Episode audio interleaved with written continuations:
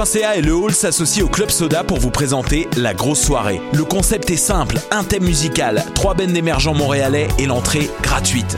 Le lundi 30 octobre, retrouvez Le Couleur, Les Gardes L'amour et Zagata dès 20h sur la scène du Club Soda et en vidéo directe sur la page Facebook de Choc.ca. Billets disponibles gratuitement sur le site du Club Soda ainsi que dans les locaux de Choc et les cafés étudiants de l'UCAM.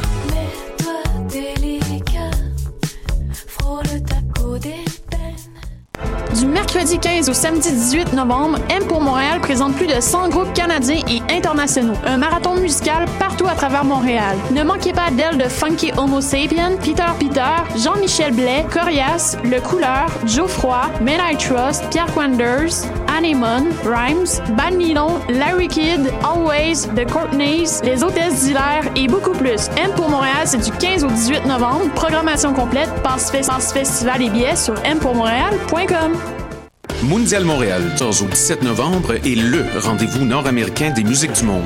Profitez des performances du révolutionnaire Rami Essam, le rappeur français Roca, les conteurs autochtones Quantum Tangle, plus Lojo, William Prince, Kobo Town, Kalashima, Jazamboka, Rebel Moon et beaucoup plus. Découvrez de nouvelles sonorités, prenez part à des conversations engagées et surtout, venez danser. Du mardi 14 au vendredi 17 novembre, le monde de la musique se rencontre à Mondial Montréal. Billets et horaires sur mondialmontréal.com. Hey, c'est la 20e édition des RIDM. Les RIDM? Oui, les Rencontres internationales du documentaire de Montréal. Le festival où l'on retrouve des films engagés, captivants, aux démarches singulières. Il y a aussi des essais expérimentaux et des courts-métrages. Un festival qui nous fait découvrir le monde. Et nous fait rencontrer les cinéastes. Les RIDM, c'est une foule d'activités et une salle dédiée aux projets interactifs. En plus, il y a des shows gratuits au quartier général. Les Rencontres internationales du documentaire de Montréal, du 9 au 19 novembre. Là, où, toutes, les histoires, se rencontrent. Rendez-vous sur ridm.ca. What a Day et c'est Robert Nelson de À la ensemble sur les ondes de choc.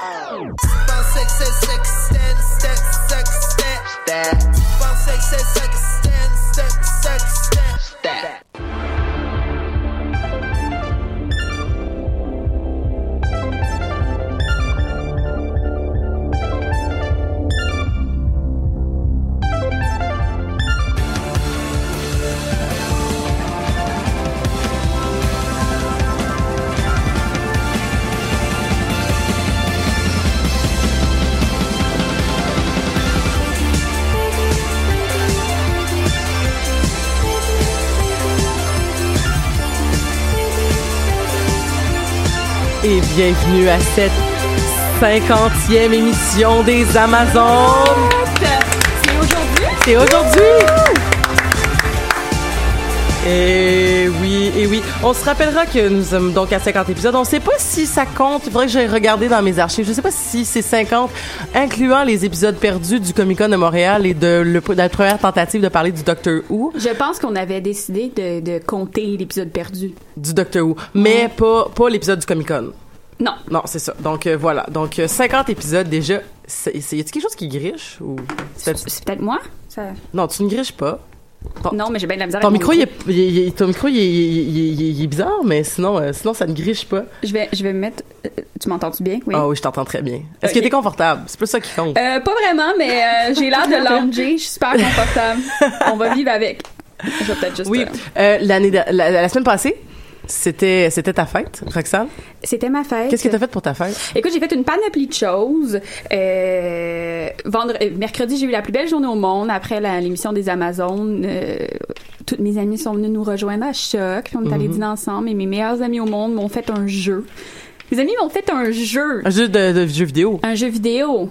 Euh, dans lequel c'était comme une espèce de petite quête dans lequel chacun de, de, de mes amis et mes meilleurs amis me donnait euh, une espèce d'objet symbolique pour m'aider à poursuivre ma quête.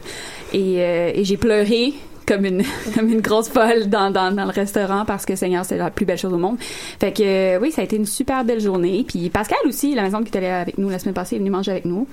C'était euh, c'était c'était génial. Puis après ben, j'ai passé beaucoup de temps avec mes chats ce qui est euh, puis je me suis couchée à comme 8 heures c'est la journée parfaite de fête est-ce que je peux profiter de ce moment de pas fête pour dire quand même un petit bonjour à notre Amazon Catherine? Allô, Catherine Côté? oui Allô, Catherine qui est dans, est dans les Angleterres? qui est dans les Angleterres en ce moment. Euh, puis les échanges, c'est pas toujours facile, mais on pense à toi, puis on t'aime Puis euh, c'est ça, on a hâte de te voir. Elle va revenir nous voir au mois de décembre, fait que peut-être qu'on pourrait essayer de s'organiser une émission incluant Catherine au Et mois là, on de va décembre. pouvoir mettre sa chanson thème et Sa ça va être chanson thème. ça va être approprié. Absolument. Fait que tout, tout est dans tout. C'est vraiment merveilleux. Donc, euh, et pour cette 50e épisode, on a aussi... Hey, avant, je voulais juste dropper quelque chose parce que vu qu'on a droppé ta fête la semaine passée, j'aimerais dire qu'aujourd'hui, c'est le 25 octobre et c'est mon anniversaire de mariage. Ça fait trois ans que je suis mariée Oh my God! aujourd'hui Félicitations. avec euh, le beau Simon. Ben oui. Ah. Fait que voilà. Donc, Good job. euh, euh, bonjour euh, chérie. À quand les bébés? Qui sait, peut-être en ce moment. Oh my God! Qui sait? je, je laisse la nature faire son cours, hein, donc je, à un moment donné, il va faire comme ah, je suis en retard, puis On ah, lui fait confiance à la nature. on à fait confiance. fait. Oui, voilà. Euh, ok, euh, donc, euh, de- de- de- voyons, est-ce que ça m'a complètement déstabilisé Ok, non, c'est des choses qui arrivent. Donc voilà, donc bonjour chérie et euh, merci pour toutes ces années de joie et de bonheur. Good job de rendre les lieux heureuses. On t'aime beaucoup. Euh, Là-dessus, on, célèbre aussi le, le retour d'une Amazon qui était allée dans les, qui est allée faire les Europes. Et c'est Margot, Margot qui- qui, qui est de retour au Québec, ben, qui était de retour au Québec. Ouais, puis là, il y avait des cours, puis là c'était compliqué, puis là, ben là t'es là. Bah, j'ai commencé le 2SS en game design, donc, euh, donc voilà, c'est très intensif. Puis bah, j'ai cours le mercredi, donc je peux plus venir. mais bref, ouais, c'est c'est un peu triste, mais bon, c'est quand même cool que je fasse des cours en game design, donc euh, ça compense bien. Ben c'est super. Puis là aujourd'hui c'est ta semaine de relâche, donc euh, tu peux être avec nous. Donc euh, merci beaucoup d'être avec nous pour parler de ce sujet ô combien éthylique. Et euh, pour euh, terminer cette tablée, euh, une nouvelle Amazon qui n'était jamais encore venue à l'émission, Oui. c'est Marilyn. Bonjour, bon matin. Bon matin Marilyn, comment ça va? Ça va très bien, je suis contente d'être euh, parmi les geeks euh, aujourd'hui. Enfin, je casserai pas les oreilles à tout le monde avec euh, mon, mon geekness, alors je suis super contente d'être ici.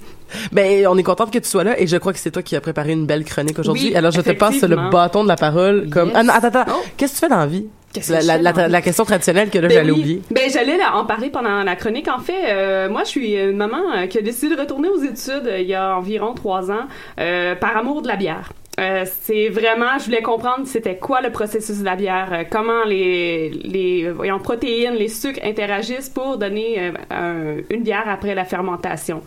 Puis, dans le fond, moi, j'ai étudié en technologie, procédés et qualité des aliments à Joliette que je conseille fortement à tout le monde. C'est une, formation vraiment super. On touche la transformation autant des produits carnés, produits laitiers, céréaliers et végétaux. Et puis, c'est- après ça, après, après tout ça, je, suis brasseuse amatrice, je brasse de la bière à la maison. Et puis, j'ai décidé de partir mon petit laboratoire à la maison euh, pour faire des analyses et faire la consultation en contrôle qualité brassicole. Donc, euh, mon Puis ils s'appellent comment? Ouais, c'est ça que j'allais dire. Il s'appelle le Vashta Narada Lab, qui est en référence à Doctor Who, qui est, euh, qui est un micro-organisme qu'on avait vu dans Silence in the Library avec euh, David Tennant Yeah. Robertson. Épisode 10 de la saison Ah, mon 3, Dieu. 4? Ça, je me souviens En pas. tout cas. T'es trop cool. là. Je me souviens Voilà. pas. Ah, moi, je suis pas une euh, ou Yann, là. je- ou, ou, ou quoi? Whovian. Ou Vienne. Ouais. Je suis pas ça, fait que j'avais pas compris, mais pour toutes les collaboratrices, c'est pas collaboratrices, dis-je, mais auditrices et auditeurs à la maison qui t'ont compris. Hurrah pour eux. Voilà. Fait que vous, vous pouvez aller la suivre sur Facebook. euh, c'est super, euh, super le fun. Elle pose des affaires super intéressantes des fois. Vachon Narada Labs. Ouais, mais des fois, c'est c'est assez spécifique, là. Ouais, Mais des fois, c'est ouais. c'est intéressant pour tout le Ouais, monde. ouais, Voilà. ouais. Euh, donc, en fait, oui, ben moi, ma chronique, je voulais parler euh, un peu de mon background, c'est sûr, mais la transformation des aliments, donc le processus de fabrication de la bière. C'est quoi de la bière? Ouh, des petits C'est- cours de sciences de chimie oui, ce matin. c'est ça. On est moins dans l'idéologie et plus euh, dans euh, la... The en- science. The science thing. Euh, bref, euh, les ingrédients de base, ben, on le sait, c'est l'eau, le malt, euh, les micro-organismes qui sont principalement de la levure. Euh, et le houblon, faut pas oublier le houblon. Et puis, euh, on peut y ajouter certains ingrédients en fonction de la, recette historique ou euh, de la recette qu'on désire créer. Houhou, on est pimpé euh, comme ça dans nos recettes des fois. Alors, on peut acheter des fruits, des fleurs, des épices, des herbes, des sels. alléluia. Et C'est quoi ce bruit-là? Euh, c'est un petit peu moi qui ai essayé de, de, De- de- cliquer sur notre show, puis là, ben, je nous ai fait jouer méta en ondes. Ah, on a fait un Inception. Ouais. Voilà. Ok. Fait que je m'excuse, je touche plus à mon téléphone premier. C'est bon. Je voulais juste partager la publication. Désolée, Marilyn. Il n'y a pas de problème. Alors, euh, ben, je vais commencer à vous parler par euh, l'étape du maltage. Euh, c'est- quoi le maltage? C'est quoi les grains maltais? En fait, on parle de, de la culture du grain. Alors là, déjà, à la base, il faut choisir un grain. Qu'est-ce qu'on veut? On veut de l'orge, du blé, du seigle, euh, de l'avoine, du millet. On peut y aller avec différentes variétés. Puis en- encore là, chaque type de céréales a différents euh, variétés. On a des centaines de sortes de d'orge, de blé, etc. Puis après ça, ben, le maltage, ça consiste à faire tremper les grains pendant un, un certain nombre d'heures, les ressortir, les laisser à l'air libre pour faire la germination, les retremper par la suite dans l'eau et, les ressortir en- à la- à l'air libre pour euh, éviter de, de faire une réaction anaérobique. Ça, ça veut dire sans oxygène. Ouh. Donc, euh, ils ont besoin d'oxygène pour euh, faire ce- cette activité-là. Puis, dans le fond, le maltage, en, en gros, ça consiste à augmenter le potentiel- enzymatique des, des- du, du grain. Parce que s'il n'y a pas d'enzyme dans le grain, ben on n'aura pas de bière. On, on va avoir euh, un jus de sucre, mais les, les, les, le- les levures n'auront pas... euh, euh, je cherche mes, mes mots euh, ce matin, mais il n'y aura pas des sucres simples pour elles pour créer de l'alcool. Il va y avoir de l'amidon, mais l'amidon, c'est un sucre trop complexe pour elles. Donc, euh, puis après, quand on a fini l'étape du maltage, ben on peut faire la, la cuisson, mais j'aime pas tant ça. c'est- En anglais, c'est killing. Mais euh, Mm. ouais, c'est Ouais, non, ça se traduit, euh, ça, ça se traduit vraiment très mal, mais euh, c'est ça. En, en fonction du type de grain qu'on veut, euh, dans le fond, on peut euh, soit les torréfier, les caraméliser, et euh, tout dépendant là, du, du but recherché. Là. Fait que ça, c'est pour l'entre le, le maltage. Ça a l'air super simple dit comme ça, mais c'est une étape vraiment complexe. C'est- un art, malter du grain. Il n'y a, pas- a pas beaucoup de microbrasseries qui font ça eux autres mêmes, dans le Mm. En- ensuite, euh, ben, faut- tout d'abord, on prend pas les. Quand on a les grains maltés, on les prend pas directement, on les met euh, dans notre eau pour faire euh, le mash ou l'empâtage. Faut les concasser. Si on les concasse pas, on n'a pas de libération des sucres et des enzymes. Tout reste dans le grain, puis euh, ça, ça fonctionnera pas dans le fond. Fait on doit concasser le grain, puis encore là, c'est une étape super importante. Si on fait une farine, il n'y aura pas de, de, filtration naturelle qui va se faire des grains. Ça va faire un, un beau petit gruau. euh, Ouais, c'est ça. ben, ben, ben compact, puis ça, ça fera pas une belle job, comme on dit en bon français. Donc, euh, ensuite, c'est ça, l'empâtage, c'est là qu'on appelle le brassage. Là, c'est là qu'on ajoute de l'eau à 60, entre 60 et 70 degrés. Euh, c'est ça, tout dépendant du but visé. Est-ce qu'on va faire une bière forte en alcool, une bière plus faible en alcool? C'est vraiment là que l'étape enzymatique va se faire. C'est là que je parlais tout, tout à l'heure. L'amidon va se transformer en sucre fermenticide, en glucose ou euh, il va y avoir le maltose aussi, mais il va y avoir plein d'autres sucres. Puis euh, c'est là que les enzymes euh, vont faire leur travail, c'est ça pour euh, faire des plus petites euh, molécules de sucre. Ça prend environ 60 minutes, mais ça va dépendre aussi des grains qu'on va avoir. Après ça, ben tout dé- on va faire bouillir le grain, le, pas le grain. Notre, on va extraire le, le, le, le jus de, Le jus de graine. le jus de graine. L'extraire. Sam. Ben, c'est- hey, wow! C'est littéralement du jus de graine. Ah oui, c'est les- ben, c'est ça, tu sais. Moi, il y avait, il y avait aucun sous-entendu dans ce que je disais, merci. Puis, dans le fond, c'est ça, avec le jus de graine, on va le porter à ébullition, on va faire une cuisson, on pourrait dire.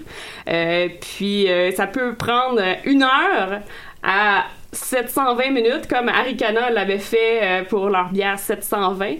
Donc, euh, pendant Ah, ben oui. 12 heures qu'elle a bouilli. C'est un délice, cette bière. Si vous pouvez euh, la trouver, c'est vraiment très bon. Sinon, les, l'Albion, qu'une fois de temps en temps, ils sortent des bouteilles secrètes. C'est des barley wine qui ont bouilli pendant 8 et 12 heures euh, en, en l'honneur des enfants qui sont nés. Donc, c'est vraiment, vraiment très, très cool aussi comme bière. Donc là, encore là, on- c'est là qu'on va ajouter le houblon. Fait que c'est parce que le houblon, c'est insoluble dans la bière. Si on veut qu'il y ait un côté amérisant dans la bière, il faut les ajouter à ce moment-là. Puis il va y avoir euh, une réaction euh, chimique qui va se passer. Puis le houblon va de- les, les acides alpha du houblon vont devenir solubles et ils vont rester dans la bière. Après ça, il y a euh, le refroidissement, la fermentation qui se passe. Normalement, ça prend à peu près 7 jours. Ça peut être plus long, tout dépendant de, de l'état des, des micro-organismes. Et par la suite, on va faire une maturation. Puis la maturation, elle, ça peut prendre euh, deux semaines à plusieurs mois. On peut voir euh, les, maturations en barrique de chêne qui est beaucoup à la, qui est très tendance en ce moment. Euh, puis euh, on peut ajouter à ce moment-là des fruits, des épices, plein, la vanille, tout ce que vous voulez à ce moment-là pour la maturation. Et euh, par la suite, c'est là aussi qu'on fait le dry hopping. Euh, Sûrement que euh, les, les burgers qui savent c'est quoi le dry hop. C'est d'ajouter du houblon à la fin de la maturation, juste avant l'embouteillage, pour rajouter un côté aromatique à la bière. Ouais. Fait que ça, il y a certaines bra- brasseries qui vont faire plusieurs dry hop en continu pour avoir un côté aromatique vraiment plus intéressant. Après ça, euh, ben, c'est- il y a la filtration aussi nécessaire, mais j'aime j'ai un petit euh, ben, Préférence, euh, J'aime euh, mieux les bières non filtrées. Ah, OK. Puis euh, après ça, ben, c'est l'embouteillage et la mise en keg et, Et là, on la boit. Puis là, on la boit. Ce matin, Yeah. j'ai apporté une bière. Yeah! Oui! Wouhou! Spécial, euh, on boit de la bière à 11h le matin. Alors, euh, Spécial, la bière préférée de Roxane. quand oui, c'est ça. J'ai apporté la bière préférée de Roxane, qui est euh, encore, je parle de brasserie Aricana. Est-ce que t'as parlé de toi à la troisième personne, Roxane? Oui. je suis vraiment en feu ce matin. Je dis plein de niaiseries. Fait que je suis rendue à parler de moi à la troisième mais personne. moi ça va parce que je travaille à 4 heures. Fait que si je prends une- un, un petit un petit fond de verre pour goûter maintenant, je ne serai plus saoul à 4 heures. Ben Donc, voilà. c'est- bien parfait. Oui, voilà. là, et moi, je suis bretonne, donc. euh, C'est- Toi, euh, c'est dans ton sang. Ouais, euh. mais moi, je passe mon temps à dire à des gens de ne pas rentrer dans le, le- le bâtiment où je suis parce qu'elles sont saoules. Donc, ça serait vraiment très mal vu si je rentrais saoule au travail. Non, ça c'est serait, ça, serait un, le plus, c'est un des plus gros faux pas que je pourrais faire. Il je faut que tu craches la bière après, alors. Donc euh, oui, c'est ça. C'est la, la Gala Galaxy, euh, qui est euh, une bière, comme j'ai dit, d'Aricana.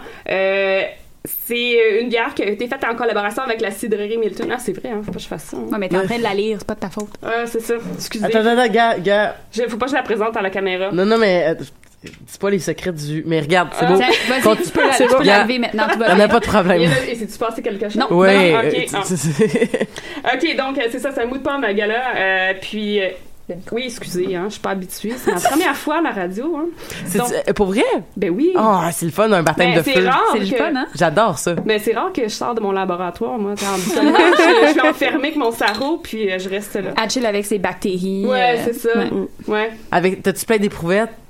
Euh, j'ai ben, des boîtes de pétri avec. euh, ben, j'ai des éprouvettes, oui, mais ouais, non, en tout cas. Oui, j'ai des incubateurs et tout chez moi. Quand je suis Ouais, allée chez elle la dernière fois, elle m'a montré comme toutes ces bactéries dans le frigo, puis elle était comme regarde celle-là, regarde. Là, je c'est cool, mais je comprends pas.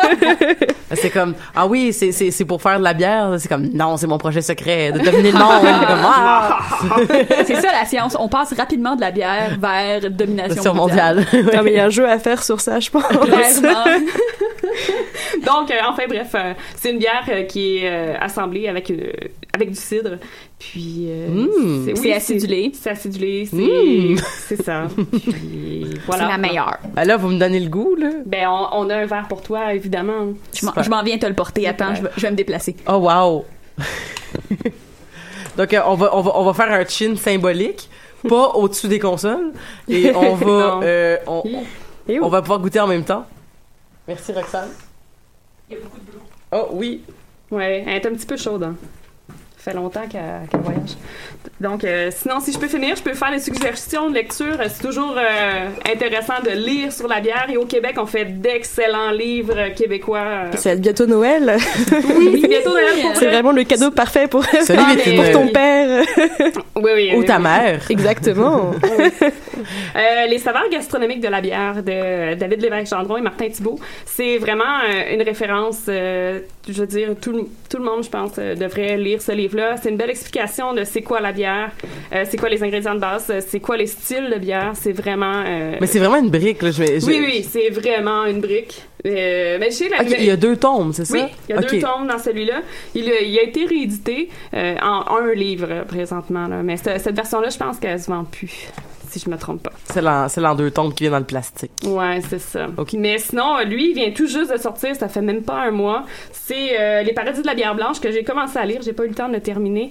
Mais euh, dans le fond, on parle vraiment de démystifier c'est quoi la bière blanche. C'est pas juste la bière blanche belge, c'est euh, pas juste la bière euh, blanche c'est la allemande. bière euh, C'est la ouais. bière blanche de Chambly aussi. Ouais, c'est ça. Donc, euh, c'est super intéressant. Je vous le conseille fortement. Deux. encore là, c'est David Lévesque-Gendron Gendron et Martin Thibault qui ont écrit euh, en collaboration ce livre-là. Bon, ben merci beaucoup. Alors, on, Hey! on, on, Est-ce qu'on goûte? on goûte. Santé. Cheers! Cheers! À ton baptême. Ça, ça va être très radiophonique, des gens qui boivent. Eh, C'est Oh, man. c'est vraiment très bon. Je Ouais, vraiment tellement, là. ouais. Même chaude. Même chaude. Même chaude, elle est bonne. Mais ça, Ah. c'est ce qu'on appelle des... euh, sais, voyons, euh, voyons, des... des euh, je vais l'air de connaître ça, hein. Mais tu sais, des... euh, des c'est- c'est c'est- c'est sour, là, tu sais. Oui, oui, oui, c'est bière sûre. Ça, là, c'est- ça fait combien de temps? Il me semble que ça, ça fait comme, quoi, un an, là, que c'est que c'est in, euh, les... Que c'est à la mode, je dirais que ça fait une, une, une bonne année, là. Ouais, c'est ça. Euh, en- Parce qu'on ne voyait pas ça avant. là. Parce que je pense que c'est vraiment de la solstice d'été qui a lancé ça il y a à peu Ah. près trois ans quand même. On pourrait quand même le mettre ça lié avec ça. Après, l'espace public a vraiment euh, bah, comme créé son, son image autour des, des bières sûres en fait. Euh, L'espace public dans Hochelaga? Ouais. Ah oui, bien sûr. Dans Schlag. Ils ont Dans vraiment euh, commencé à faire vraiment à spécialiser en bière sûre, puis à aussi euh, en faire en canette et tout, puis en s'inspirant un peu de l'univers un peu euh, hochelaguien là, du balcon, euh, de la Espace ruelle? Public qui font euh, la bière de ruelle puis la C'est bière exactement, de balcon? c'est c'est ça. Avec le petit pigeon là? Oui, oui, c'est ça.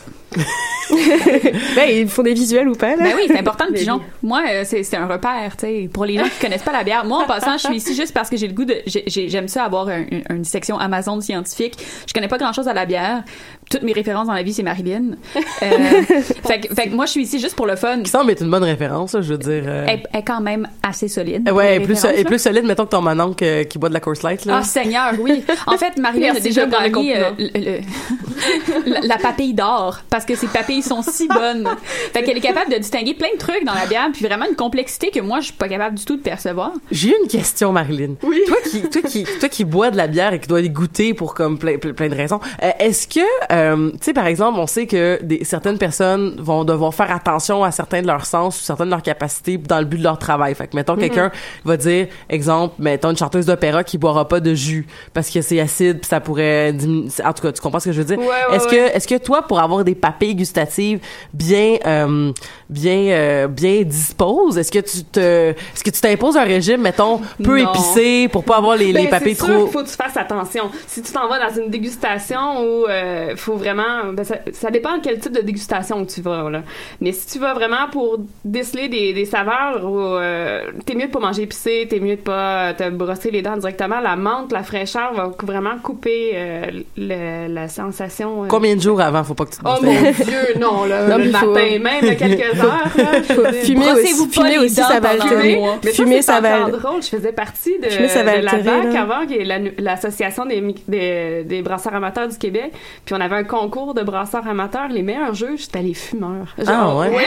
C'est what the fuck? vraiment très, très C'est comme dans la cuisine aussi, là, tu sais, ils sont tous en train de fumer, que c'est une gastro, Oui, puis ils c'est ça. sont, puis ouais, ça serait besoin d'avoir ton nez pour. euh, Ben ouais, c'est c'est pas, c'est pas à proscrire. Tu je veux dire, c'est à proscrire, là. Je veux dire, je dis pas que. On respecte la consommation individuelle, mais. mais c'est, c'est Quand tu juste veux être un, ouais, ça nuit quand même forcément. Oui, oui, à- Clairement. Totalement. Je veux dire, Ouais. tu, tu, tu fumes une fois, puis euh, la- le, le, le goût du tabac reste dans ta bouche pendant trois jours. Là. Fait que tu sais, clairement, ça doit masquer Ouais, un peu ouais. euh, les subtilités. Puis c'est aussi de boire de l'eau entre chaque euh, dégustation. Ça Ah. aide à enlever euh, les saveurs que tu avais dans la bouche ou manger un morceau de pain craquelin. C'est comme le gingembre pour les sushis, là. Oui, Ouais. c'est Ou ça. le, le café quand tu sens Sans plein des de trucs. parfums. Oui, ouais. Quand tu sens des parfums. Ouais, des petites graines de café pour ça. Euh, eh ben, merci d'avoir répondu à cette question qui semblait, qui semblait un peu sortie de nulle part, mais finalement, on a une belle réponse euh, super intelligente. euh, euh, cool. Ben, merci beaucoup euh, pour euh, pour cette euh, toute cette chronique là sur sur la sur la, la composition, sur la la chimie de la bière.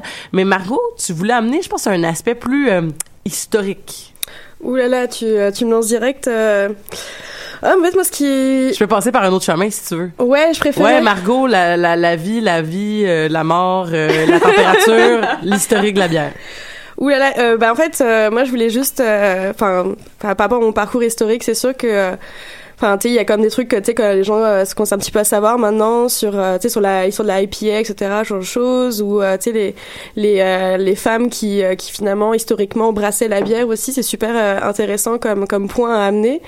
Euh, je sais pas, j'ai pas, bah, comme je travaille pas sur l'Égypte ancienne, euh, ancienne, je peux pas vraiment savoir à quel point en fait cette idée que que par exemple apparemment les premières en fait personnes à brasser de la bière seraient du coup des femmes, même à l'origine en fait, à- dès le début en fait, c'était une activité plutôt féminine. Puis ça se retrouve vraiment au cours de l'histoire, puis c'est vraiment plus récent qu'on a une euh, un retour finalement plus euh, masculin.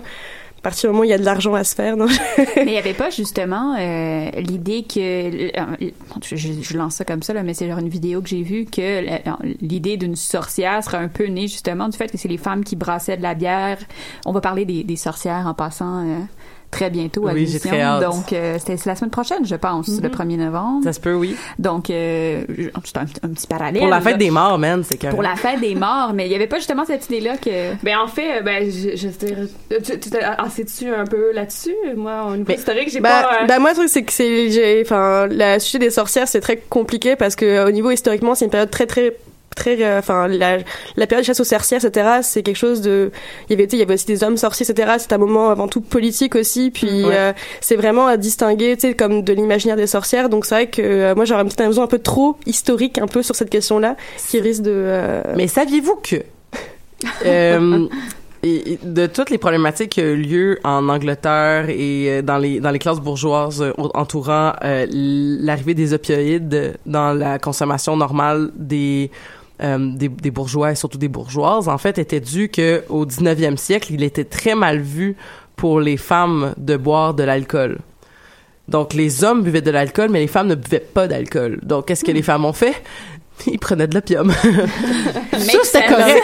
alors que Ça, c'était correct. Parce que ta petite bourgeoise, elle se couche puis qu'elle fume son opium, ça, c'était correct, mais que ça, il fallait que ce soit ton petit bourgeois qui boive de la, de la bière et de Ah. l'alcool. Donc, c'est, c'est, alors ouais, alors qu'au Moyen Âge, en fait, c'était euh, souvent les, les femmes enceintes qui avaient le droit à l'alcool parce que c'était pour. En fait, c'est les. euh, aseptiser le, le Exactement, il y avait, il y avait, une- il y avait, non, non, non, c'est- vraiment, en fait, c'est, ça, c'est, aussi autre chose, mais c'est vrai qu'en fait, c'est comme, Endormir le bébé. quand, Ben quand oui. tu, quand t'as de, de l'eau, en fait, euh, qui, qui, qui est impropre, mélangée un petit peu, en général, c'était comme du, du vin ou de la bière, de, dans, dans l'eau, permet de désinfecter, en fait.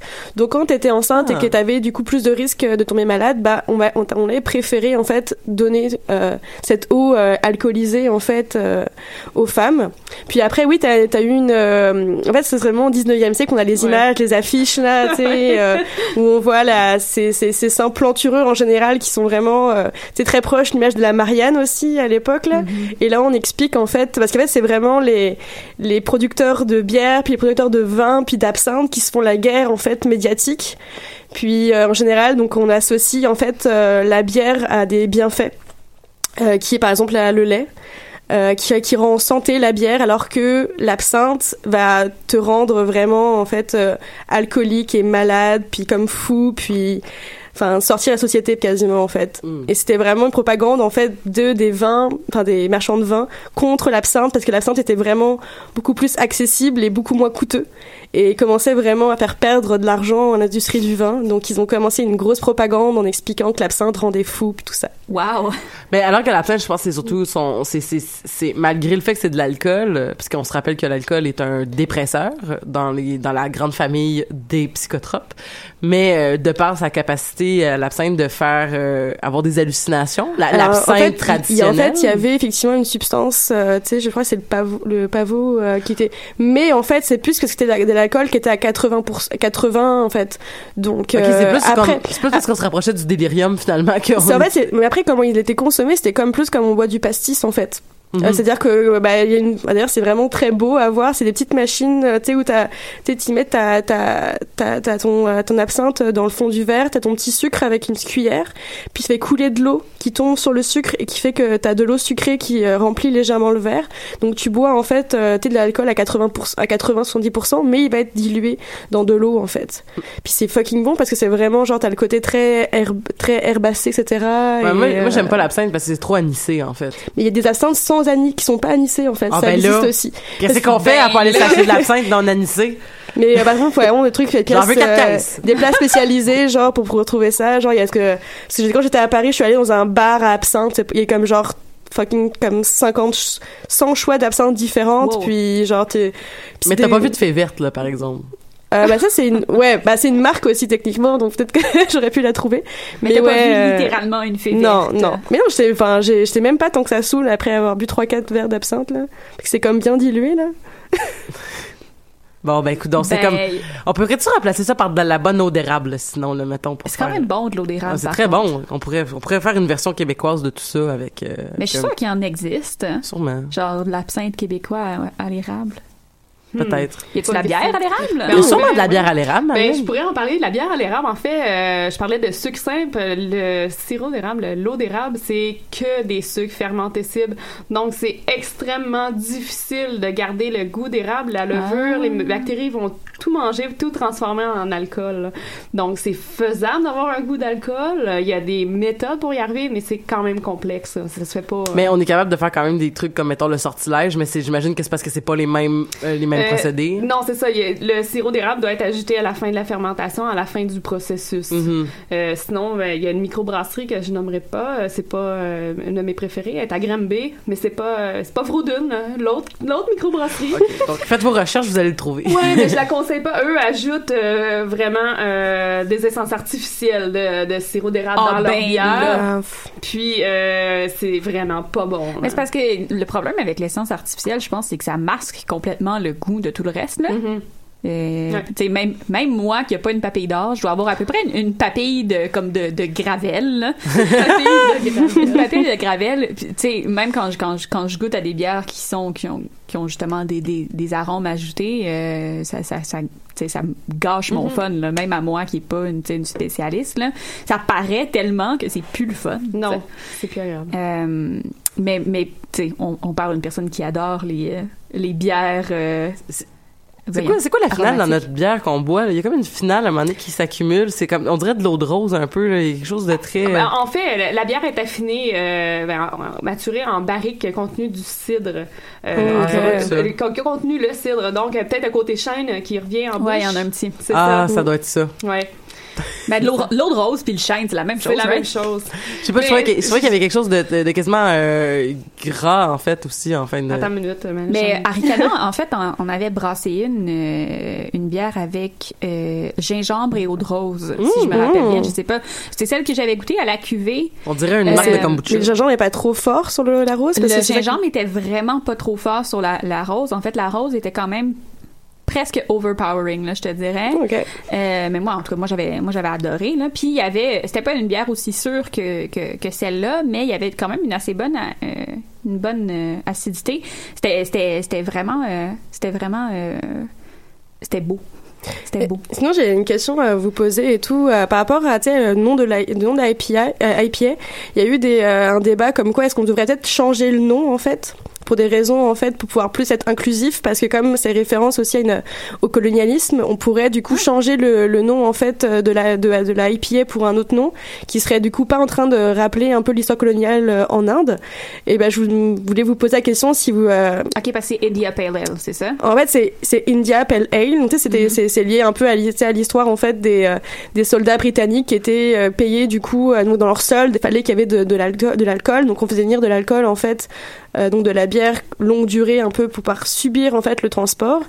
Et euh, donc euh, bah, jusqu'en Inde et quand ils étaient en train de de, de, coloniser l'Inde en fait Mhm. euh, et tuer des gens là. Donc Ouais. Tu sais, il y a ça qu'il y avait une bonne solution, c'était euh, une de mes microbrasseries préférées, la station Host, euh, enfin euh, Stark, pour le nom de la microbrasserie, station Host pour le nom du bar, qui avait Mhm. appelé leur IPA, la IPA, la pause coloniale.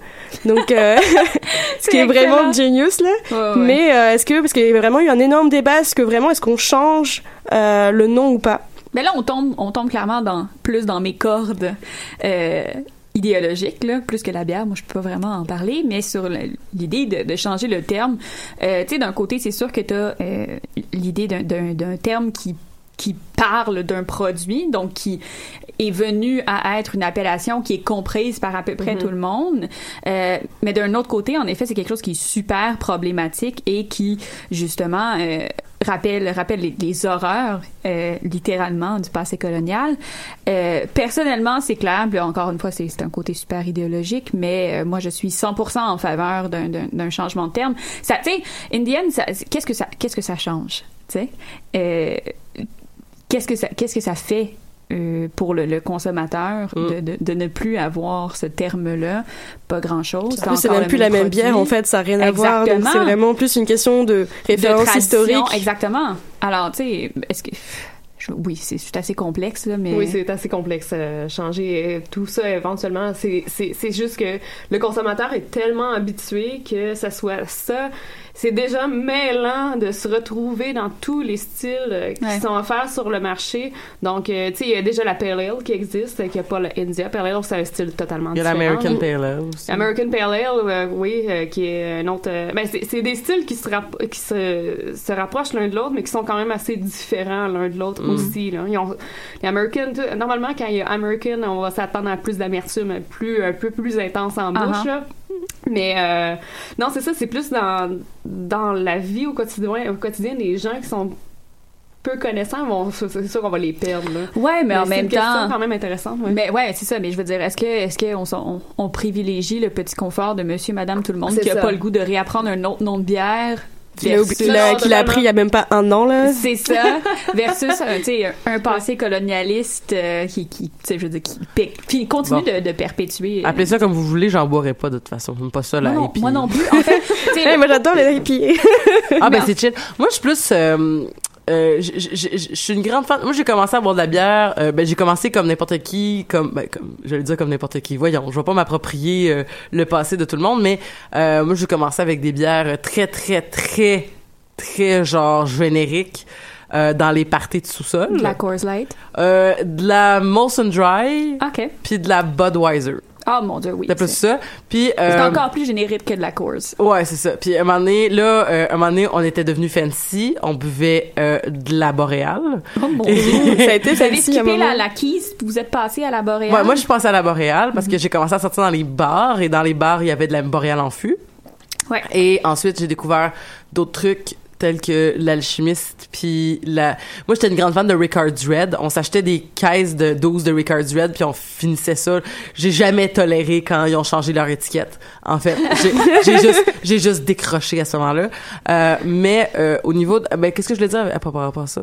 Euh, au niveau de la consommation. Oui, c'est ça. Moi, je suis plus rousse, euh, stout, euh, cream ale, Uh-huh. euh, brune. Tu sais, comme moi, l'écossaise. L'écossaise en fût. L'écossaise en bouteille, j'ai jamais trouvé que ça, ça avait le cachet d'écossaise en, en, en fût.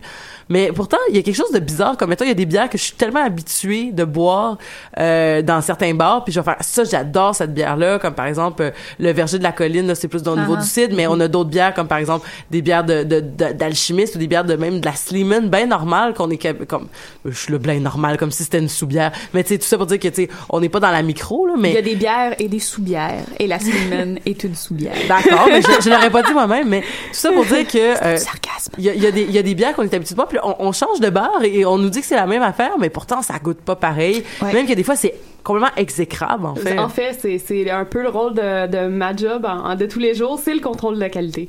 En fait, euh, ça, un contrôle de la qualité euh, qui, est- qui, est- bien fait euh, ne devrait pas présenter un produit différent, tout dépendant des endroits où on va. Parce que le contrôle de qualité, ça implique aussi le vieillissement. euh, trop long dans un établa- ça. établissement. Fait que des fois, la, la bière qui a traîné là-bas est peut-être euh, même plus euh, à son plein potentiel. Ouais. là. Ok. Et Fait que peut-être c'est que tu aussi bois de la en- bière pas usine, bonne. ah, ça se peut. Non, mais c'est ça. Puis c'est aussi en usine, est-ce qu'ils prennent euh, de façon rigoureuse tout le temps les mêmes ingrédients ou ils Uh-huh. essaient de garder tout le temps le même processus? Donc, euh, c'est vraiment à ce niveau-là qu'il peut y avoir des variations. là. Mais aussi, je pense que notre euh, goût change aussi. Euh, moi, quand je suis, Oui. à- quand je suis Ouais. arrivée, euh, bah, tu sais, mon, euh, mon petit historique de la bière, tu sais, en, en Bretagne, y avait beaucoup de rousses aussi, en fait. J'étais euh, blonde et rousse. Puis euh, des, des ambrés aussi qui étaient très, très, propu- très Mm. populaires à ce moment-là. Mais C'était comme, tu sais, c'était, c'était euh, Grimberger, truc comme ça. Un truc qui n'existe pas qui existe pas, en fait, euh, à Montréal. Puis quand je suis arrivée, bah, j'ai écouté une IPA, j'ai fait, ah, c'est quoi ça? C'est dégueulasse et tout, genre.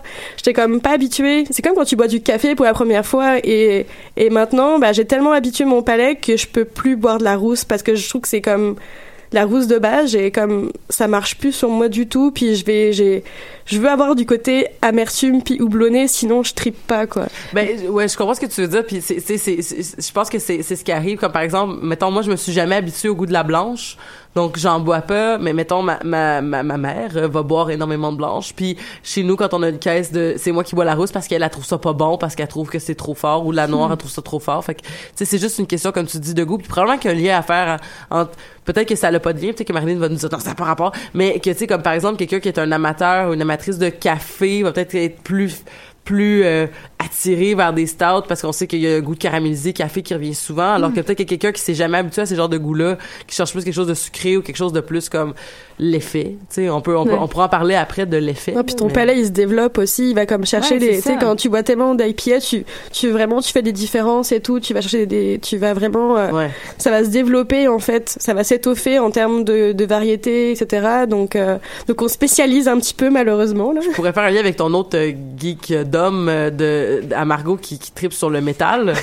Quelqu'un qui connaît pas le métal. ça sonne tout pareil, sauf quand tu te mets à écouter. Mais c'est ça, quand Ouais. tu connais ça, tu fais comme, mais non, ça c'est du death, ça c'est du black, ça c'est du ci, ça c'est du ça. Puis dans le black, t'as comme trois trois c'est c'est sans fin là. Puis tu sais moi personnellement, j'ai pas aimé la bière avant de commencer justement à parler avec Marilyn parce que ben tu sais mon père euh, mon père buvait et boit encore exclusivement de la labatte bleue. Euh, et donc et donc je m'excuse papa, mais c'est vraiment de la bière pas bonne. Euh, fait que j'ai j'ai toujours trouvé que c'était dégueulasse la bière parce que moi dans ma tête la bière ben c'était de la labatte bleue. Je veux dire il y avait rien d'autre. Il y avait de la Budweiser, mais ça, c'est juste mes vieux oncles qui buvaient ça. Fait que c'était encore moins bon que de la balle bleue. Euh, pour moi, les, les goûts qui viennent plus me chercher, c'est euh, les trucs acidulés. Fait que naturellement, je suis allée vers les bières sûres. Puis là, je commence un peu à, à élargir mes horizons. Mais en Mm. effet, c'est comme, un- t'habitues tes papilles à un certain truc. Puis en fait, le- le- l'expérience devient de plus en plus...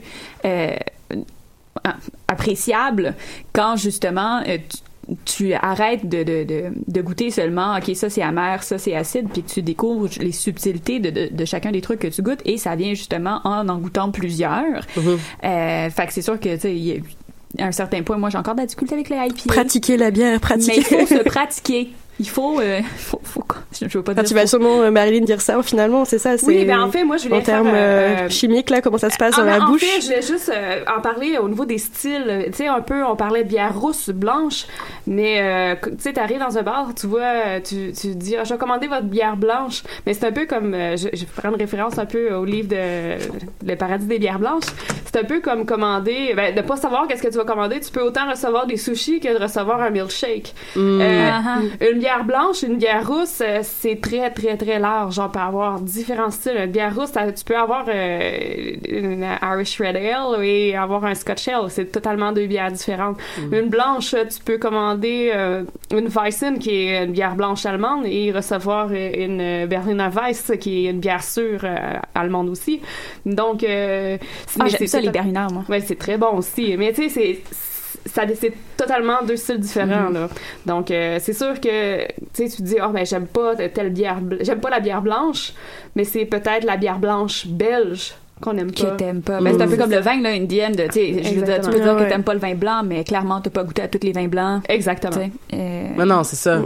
Mais on n'a pas, on a, tu sais, comme, dans le fond, pour, pour les, les non-initiés, le- les couleurs, Oui, si je peux dire, ça devient comme une façon de savoir ta palette de goût, comme quand tu t'en vas à la. SAQ, là, tu sais. de manière très, très, euh, très, très, très, très vague. Ouais. c'est- vague. Puis c'est un peu arrivé avec Boréal, euh, justement, les codes de couleurs. C'est les premiers à arriver avec la, la bière rousse. Euh, Mais là, ils en Boréal ont tellement de couleurs, Ben c'est ça. Ils, font, ils, ils veulent faire des variétés, mais là, ils peuvent pas nous perdre, ils peuvent pas nous perdre tant que ça. Fait que t'as la rousse, t'as la, t'as la, t'as la IPA, t'as la saison, t'as la saisonnière, t'as la, t'as la, t'as la- t'as toutes les couleurs qu'on connaît, t'as la dorée, t'as la, ils font juste comme sortir des nouvelles couleurs. Mais tu en même temps, c'est ça. Les autres ont habitué les consommateurs à ce moment-là à boire autre chose qu'une bière blonde. Mm. Donc, ils ont apporté la, la bière rousse. Mais après ça, euh, ben, les gens voulaient avoir une bière rousse. De eux, une bière rousse, c'était ça. La Rickards Red, c'est- la, la définition d'une bière rousse. La rousse. C'est ça. Mais il y a tellement plus que juste euh, le mot rousse. Mais c'est c'est vraiment de la façon qu'on a été éduqué à parler euh, de la bière. Là. C'est Dire pas... que la rousse est douce. C'est ça, la rousse est douce. Mais euh, ce qui est intéressant, je trouve, euh, pour les, les bébés euh, consommateurs comme moi, c'est que de plus en plus, il y a des bières de micro qui font leur apparition aussi dans les épiceries Ouais. et qui viennent justement euh, faire compétition dans des, dans des- quand même des étalages assez, euh, assez euh, en vue, si on veut, euh, qui viennent quand même compétitionner ces, ces euh, de la bière. Je veux dire, il y a de la Donham à mon IGA. Tu sais, c'est quand même, tu sais, Mm. c'est- le fun. Ça, Oui. ça change un peu de, de la Rickards puis de la Steel. de la- C'est quoi? La Steel. Steelman? Sleeman. Sleeman. Eh boy, Roxane, ce matin. Mais- Excusez, j'ai pris quatre gorgées de bière, là. Wow. Marilyn, Oui. est-ce qu'une bière qui était micro et qui devient macro peut rester aussi intéressante en, en bouche? De quel sens que tu veux dire? Qui a été acheté par une macro parce ou, Ou le style de production. le- la production est devenue plus grosse parce que si on considère Boréal, Parce que, mettons, genre, Boréal est encore considéré comme micro. Mettons, en forme de volume. En forme de volume. Ouais, parce au niveau que, du volume, c'est bien bien touché. Euh, dans le domaine brassicole, on a, on dirait plutôt euh, brasserie artisanale et brasserie industrielle. OK, fait que, Brasserie artisanale, c'est vraiment sur place. Tu as un petit brewpub, euh, comme un peu l'Albion à Joliette, c'est vraiment tout petit. Ou la mer à boire, qui est tout près. ah, la mer à boire. Oui, oui, voilà. C'est mon endroit préféré. Ils ont Mais, jamais de drac. Je suis tout le temps fâchée. Ils ont jamais de drac? Ils en ont jamais de dra- la drac. C'est ma bière préférée la là-bas. Ils ont jamais. Chaque fois que je suis comme non, on l'a pas sur le menu cette semaine, je suis comme mais là, man, genre, Ça fait six semaines que tu l'as pas sur le menu. excuse-moi. Mais non, non, pas de problème.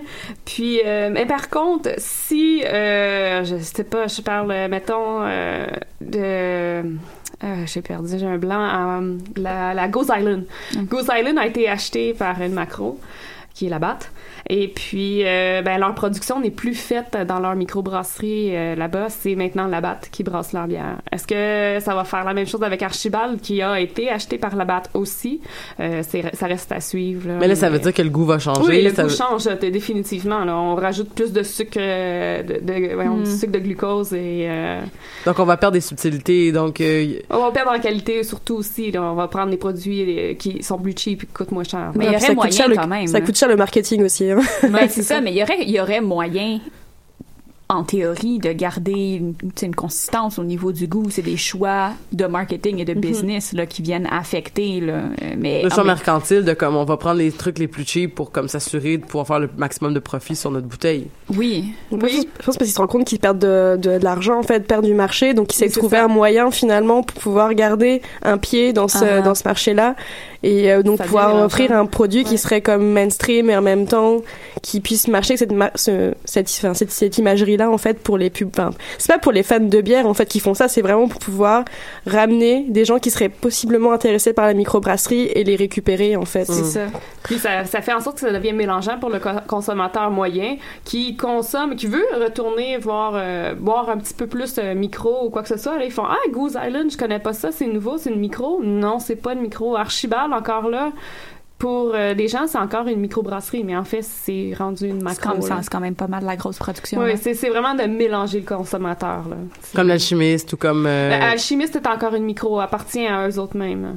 Ok, Mais ils Ouais. produisent de manière industrielle? Oui, ils produisent de manière industrielle. ok.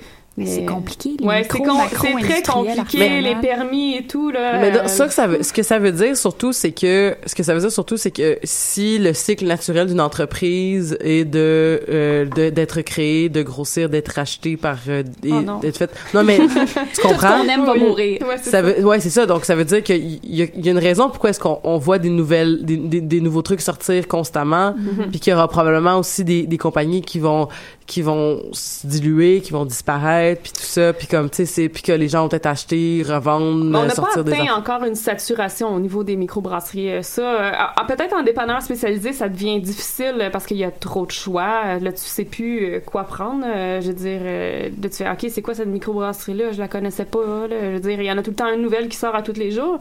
Mais euh, si on parle de brasserie artisanale, les petits brewpubs, euh, tu vas dans n'importe quel brewpub à travers le Québec, c'est toujours plein. Euh, les gens préfèrent aller boire une bière à la petite microbrasserie locale plutôt que d'aller ailleurs puis euh, boire euh, une Molson ou etc. Donc euh, ça dépend de la façon qu'on veut apporter son marché, mais euh, Mais c'est quand même nouveau, je te dirais, comme, Oui. comme tendance, que Oh les oui, gens sont Ça- conscients de, de, de ce qu'ils veulent boire et de ce qu'ils Bah, même la veulent microbrasserie au Québec est récent, c'est comme 15 ans maximum, 10 ans, puis donc for- forcément déjà entre la création, les en place, puis maintenant que ça, ça se répand, y a, c'est tellement récent. Puis Mais ça a été exponentiel, par puis ce qui est fou, c'est que c'est comme connu dans le monde entier maintenant, en fait, Mhm. la micropartie québécoise. Et que ça, c'est pas quand il y a pas un historique comme la Belgique ou l'Allemagne qui ont un, un support, en fait, historique de tradition, puis une réputation.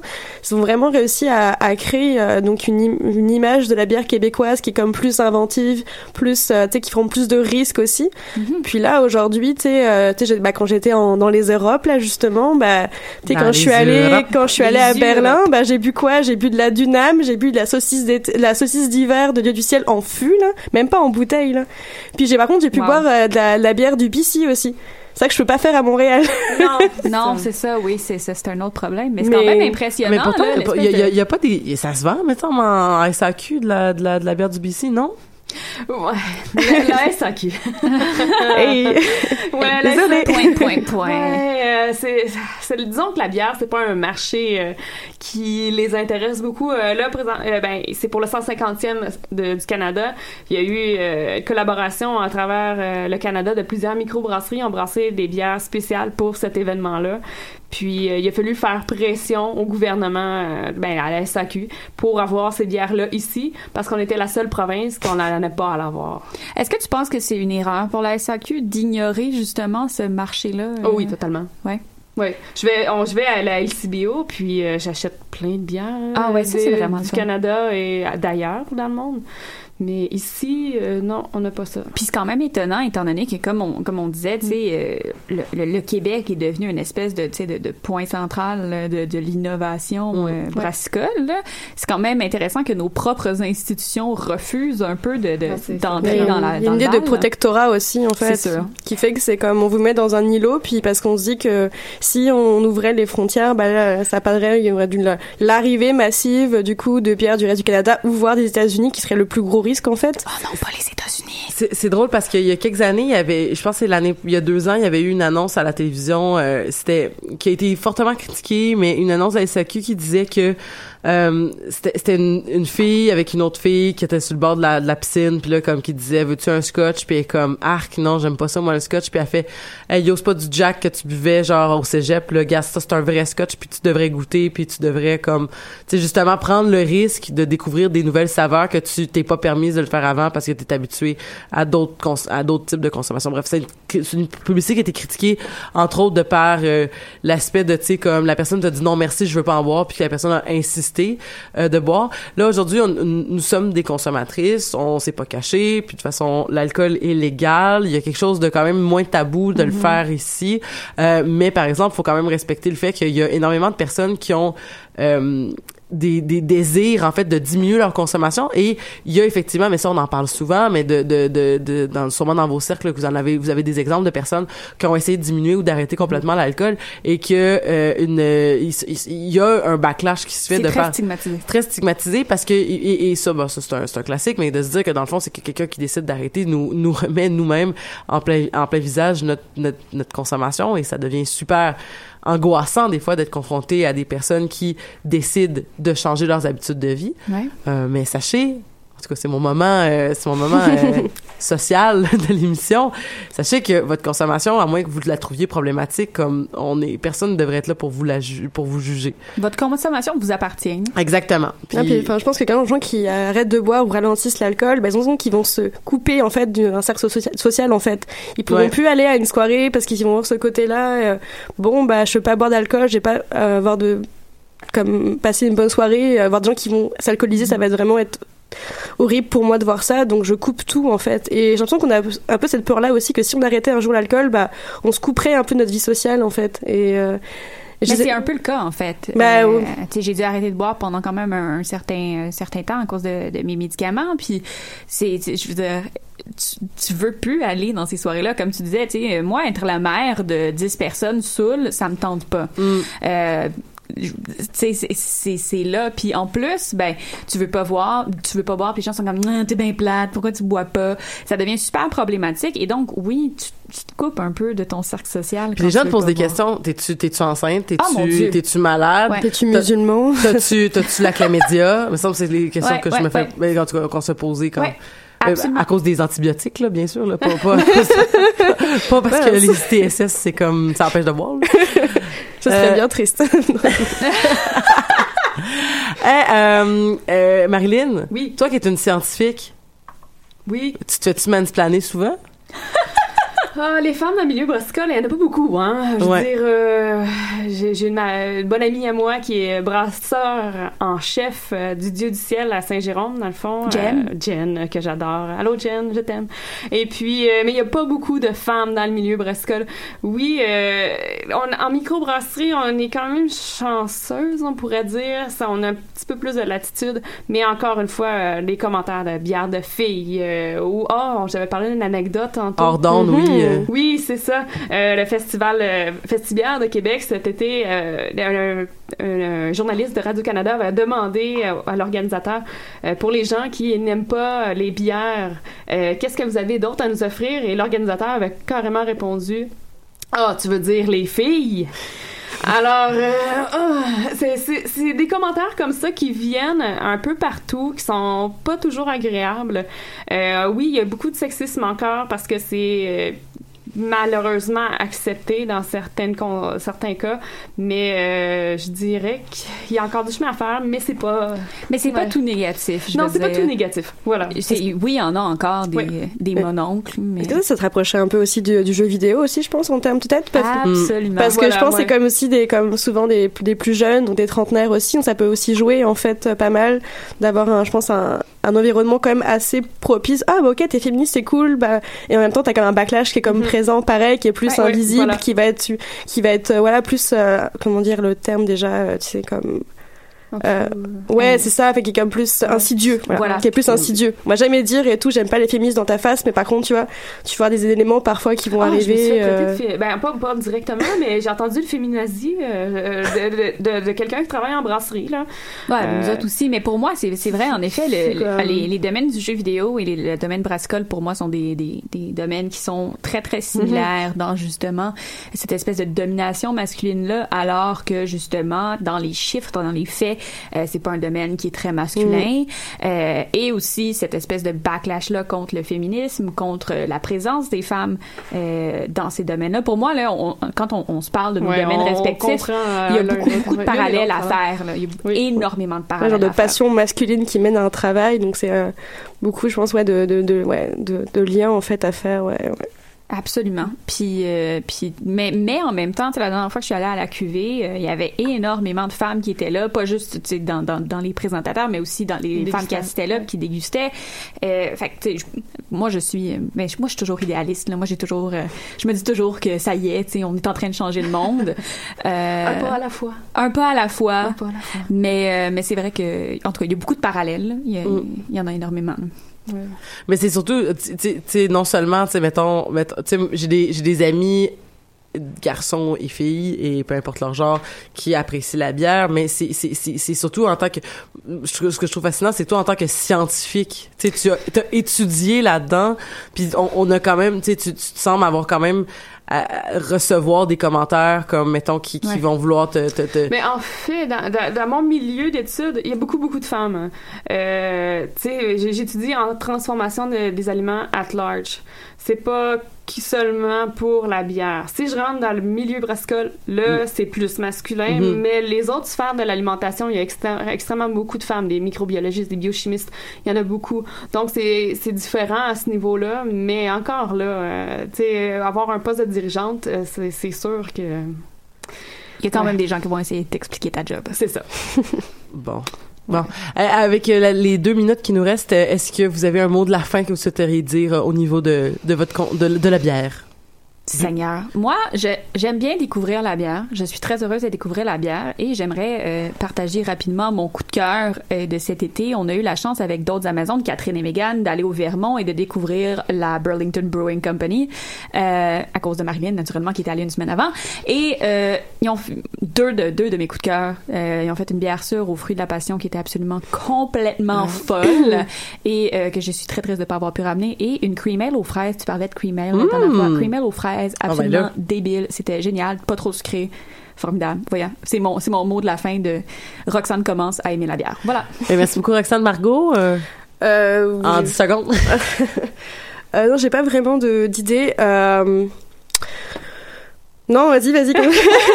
Désolée. En fait, euh, je peux vous inviter à aller sur Facebook si vous voulez commencer à brasser, euh, ça vous intéresse. Il y a le groupe Nano Brasseur. Il y a beaucoup de brasseurs euh, vraiment professionnels qui sont là. Alors, je vous invite à aller voir là-dessus, poser des questions. Euh, si vous intéressez, sinon les groupes Bière et Plaisir, la revue Bière, le, le- le journal Bière et Plaisir et le, le groupe Capsule Bière. Vous allez aller avoir plein d'informations au niveau de la bière. Ah si, j'ai un truc à dire. Quand j'étais en Allemagne et que j'ai donc j'ai bu de la, la vraie Weizen, je trouve qu'elle goûte exactement comme la cheval blanc.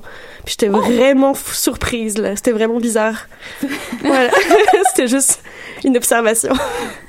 Ben, merci beaucoup. Donc, euh, ben, on se dit à la semaine prochaine pour parler d'autres sujets super geeks. Et encore une fois, bon cinquantième à toutes les Amazones qui nous écoutent. Euh, on a réussi. On a réussi. Yeah! Euh, je suis- je suis tellement heureuse. Marilyn, tu reviens quand tu veux Ben, pour parler de ce que tu veux. Et là-dessus, ben, on se dit à une prochaine fois.